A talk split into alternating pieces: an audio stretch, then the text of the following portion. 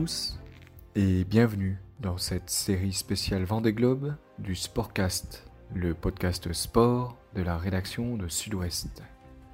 Je suis Romain Bély, journaliste à Pau, et aujourd'hui je reçois le skipper Titouan Lamazou. À quelques jours du départ de la course au large la plus populaire au monde, je vous propose un entretien en quatre épisodes avec ce marin iconoclaste dont la carrière est à jamais associée à la victoire en mille neuf cent quatre-vingt-dix sur le premier Vendée Globe. J'ai voulu en savoir un peu plus sur l'enfance de Titouan, ses origines béarnaises et la construction de son parcours sportif. Histoire aussi d'expliquer cette étonnante incongruité. Comment un petit gars du Piémont pyrénéen a pu devenir le plus grand marin de la planète. Titouan Lamazou nous répond depuis Tahiti, où il a établi son atelier d'artiste. Il nous tutoie parce que, comme il le dit, tout le monde se tutoie à Tahiti. Alors bienvenue à toi, Titouan, et à vous, chers auditeurs. Dans ce deuxième épisode, Titouan Lamazou évoque l'appel de la mer, sa rencontre décisive avec un professeur rêveur et marin de talent, Yvon Le Cor, puis ses années d'apprentissage auprès du maître Éric Tabarly. Enfin, nous nous intéresserons au début de sa carrière et à cet aspect crucial de la course au large qu'est le sponsoring. Au fil de l'eau, vous entendrez parler d'André Labarrère, l'ancien ministre et maire de Pau, de Jacques Chaban-Delmas, l'ancien premier ministre et maire de Bordeaux, et du rôle pas si anodin du journal Sud-Ouest. Bonne écoute.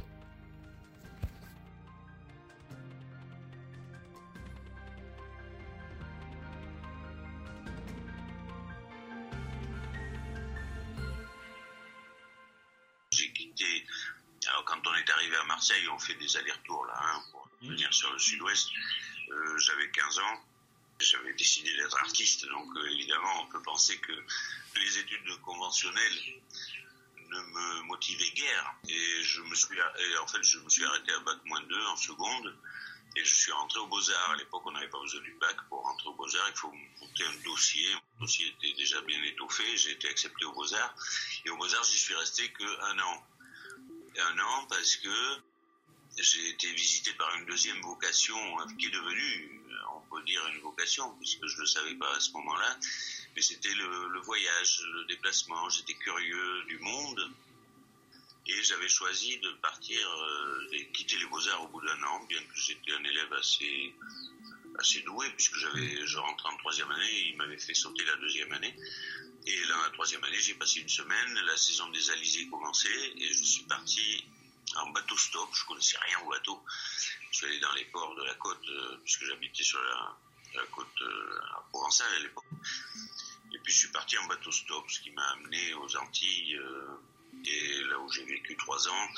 Et j'ai été embarqué par Éric Tabarly à ce moment-là. Mais j'ai été attiré par la mer, que je ne connaissais pas. Je pense plus par la littérature, la poésie de la mer, la, par la vie des gens qui vont en mer, que je ne connaissais pas et qui m'attirait beaucoup, comme l'inconnu attire en général. Donc je suis parti, et, mais l'idée, c'était pas de faire de la compétition. C'est, l'idée, c'est, dans mon sac, j'avais pris un carnet et des gouaches. Et, et voilà, je suis parti en, en mer, alors que rien ne me prédestinait vraiment à cela. Et il se trouve que quand je suis arrivé au lycée, à Yvon, à, à, j'étais en seconde, mon prof de dessin, c'était Yvon Le Cor. Et Yvon Le Cor est un, un dessinateur hors pair, un artiste, mais également un marin. Il était déjà un marin consommé. Et il m'a initié à ce moment-là. Euh, je passais mon temps avec lui, alors qu'il est bien plus âgé que moi. Et on était devenus très très amis. Euh, j'étais son, son élève plus assidu. Il m'a ouvert des possibles. Voilà, moi j'avais des rêves dans la vie, artiste, je ne savais même pas ce que c'était, et marin alors encore moins. Et lui, il était tous les deux. Ça a été une sorte de catalyseur dans ma vie, la rencontre avec Yvon, qui a été assez brève, hein, puisque je l'ai eu comme un an comme un prof, et je me suis retrouvé au Beaux-Arts, et puis au Beaux-Arts, je me suis retrouvé sur un bateau. Ce que m'avait fait découvrir d'ailleurs Yvon Le Cor, c'était les, les ouvrages de, de le, le récit de Joshua Slocum, le premier navigateur solitaire qui avait écrit un tour du monde, je crois que ça s'appelait le tour du monde de Joshua Slocum, il faut vérifier, et qui est, et qui est d'ailleurs, c'est pour ça que moi aussi avait appelé son bateau Joshua. Je suis un grand lecteur de romans aussi, et puis il y avait les Jack London, les Stevenson, les Conrad et, et autres Melville, qui ont vu aussi, qui, qui ont participé à bouleverser ma petite cervelle d'adolescent. Et Yvon m'avait aussi guidé vers ces choses-là, et, et puis il m'avait amené sur son bateau, c'était en Angleterre à l'époque, euh, pour passer l'été, et donc j'ai fait mes premières navigations, et je me suis rendu compte que euh, tout Béarnais et tout montagnard que j'étais, ces, ces horizons-là ne m'étaient pas fermés.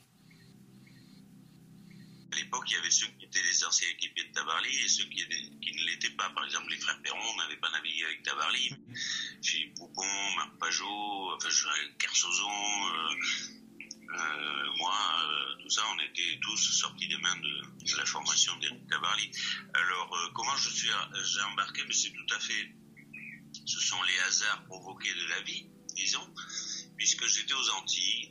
Après, je était venu pour moi le temps du service militaire. Entre dix-sept ans et vingt ans, j'étais aux Antilles. Et de rentrer en France pour faire mon service militaire, tu peux bien imaginer que ça ne m'emballait pas énormément. Donc je me voyais bien avec un avenir d'insoumis, alors que je suis maintenant officier de réserve et avec le grade de capitaine de frégate. Et il se trouve que j'avais été embarqué avec euh, par deux marins qui sont devenus mes concurrents par la suite, mais qui étaient, qui étaient ils m'ont embarqué sur un bateau, on faisait du charter, c'était Jean-Yves Terlain et Yvon Fauconnier. Yvon Fauconnier qui a gagné la Transat, Jean-Yves Terlain qui était déjà un marin un petit peu connu quand même, et qui est devenu mon concurrent dans le Vendée Globe, dans le B O C Challenge, dans tout ça quelques années plus tard. Et eux, euh, se souciant de moi, écoute, tu vas pas gâcher ta vie, insoumis, ça veut dire que quinze, pendant quinze ans, tu pourras pas revenir en France, mais ils trouvaient que c'était une très mauvaise idée, et ils me disent, tu sais, on a un copain euh, qui a droit, l'armée, lui, enfin la marine nationale, lui confie quatre appelés par, euh, gratuitement par an, par an pour son service, et c'était l'officier de marine Éric Tabarly. Éric Tabarly ne m'avait jamais vu, et Yvon Fauconnier, les quelques amis de l'entourage d'Éric, ils se connaissaient tous, c'était un tout petit milieu à l'époque, et c'est Éric qui choisissait, c'est-à-dire qu'il donnait une liste de noms, de quatre noms à, à l'amirauté, et, et il m'a choisi sur recommandation, comme il faisait d'habitude d'ailleurs, il ne connaissait pas vraiment, alors c'était... C'est pas ce qu'on appelle du piston, c'est des, des relations, les gens qui se connaissent, tous les gens qui arrivaient sur le bateau d'Éric Tabarly.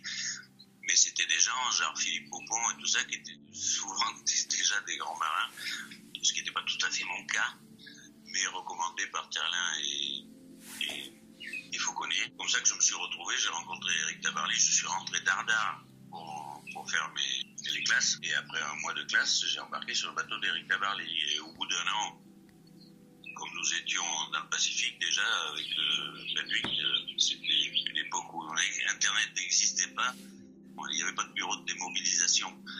Et l'armée m'a fait savoir que si je voulais, je pouvais continuer avec le salaire qui va avec.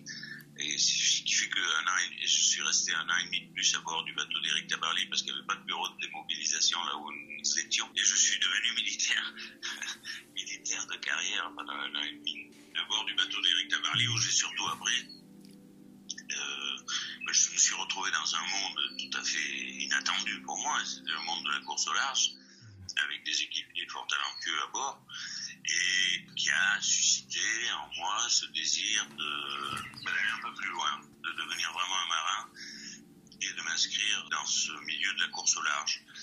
Ce que j'ai fait par la suite, parce que quand j'étais revenu, je me suis d'ailleurs installé dans le Béarn à nouveau quand je suis revenu de ce périple.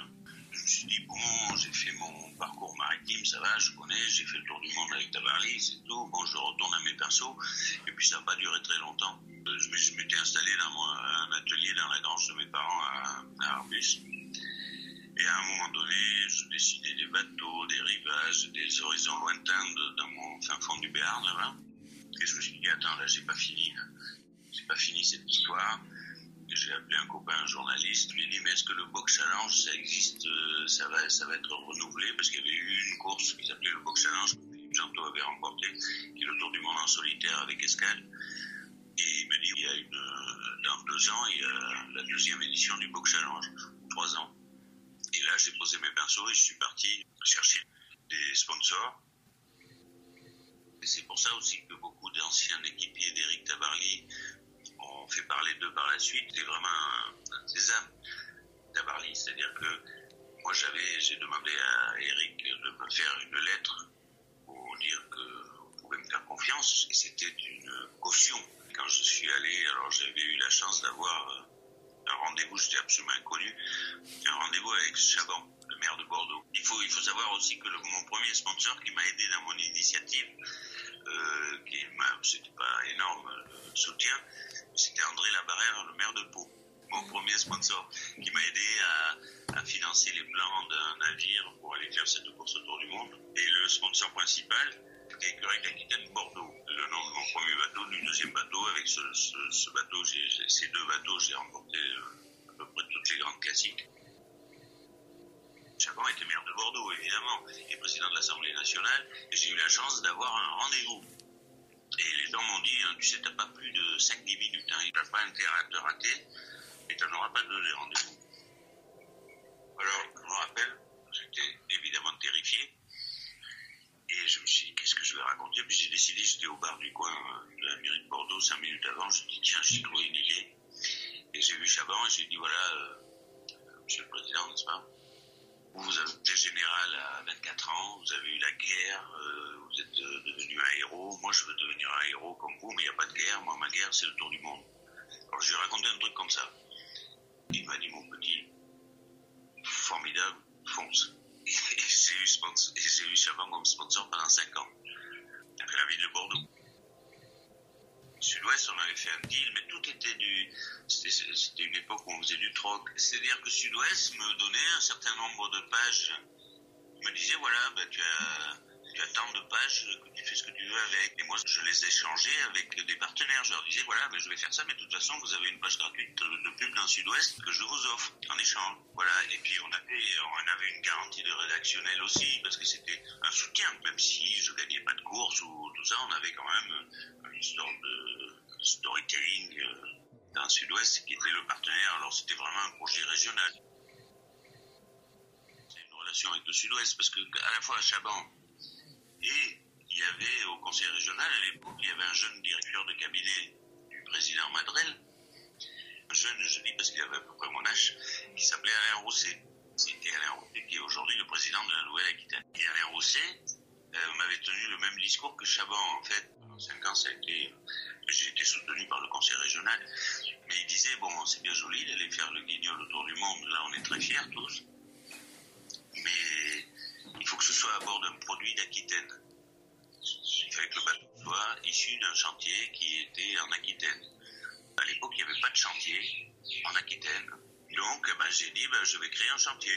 Et j'ai fait venir euh, quelques amis de Charente, de Bretagne. On s'est associés. On a créé le chantier Capitaine Flint à La Teste, avec l'aide de, de la mairie locale. Et donc, c'était une aventure qui est devenue vraiment, euh, vraiment aquitaine, quoi. Et voilà. J'ai payé dans le B O C, c'était ma première grande course, comme skipper. Et donc dans la première étape, ça a été une catastrophe absolue. J'ai, j'ai, j'avais pas de pilote, enfin, il était tombé en panne. J'avais, j'ai, j'ai, j'ai fait mes classes en fait dans cette course. J'ai gagné la deuxième étape et puis après je suis arrivé, j'étais quasiment en tête tout le temps. J'avais perdu trop de temps dans la première étape, c'est Jeantot qui a gagné. Et c'est là que pendant cette course, avec les skippers, dont Terlain d'ailleurs, qui était un des concurrents, nous avions imaginé le Vendée Globe. Merci Titouan, et merci à vous tous qui êtes de plus en plus nombreux à écouter nos podcasts. On se retrouve dimanche prochain pour poursuivre cette interview. Nous parlerons de ce premier Vendée Globe et des moyens de communication un peu plus spartiates qu'aujourd'hui. Titouan Lamazou nous racontera la préparation de l'arrivée victorieuse au Sable d'Olonne et les réceptions où il nous faut froisser personne. Retrouvez toutes nos émissions sur sud ouest point f r, rubrique podcast. Et pour ne pas manquer les prochains épisodes, abonnez-vous à Sud-Ouest sur Spotify, Apple Podcast, Google Podcast votre plateforme d'écoute habituelle. À bientôt.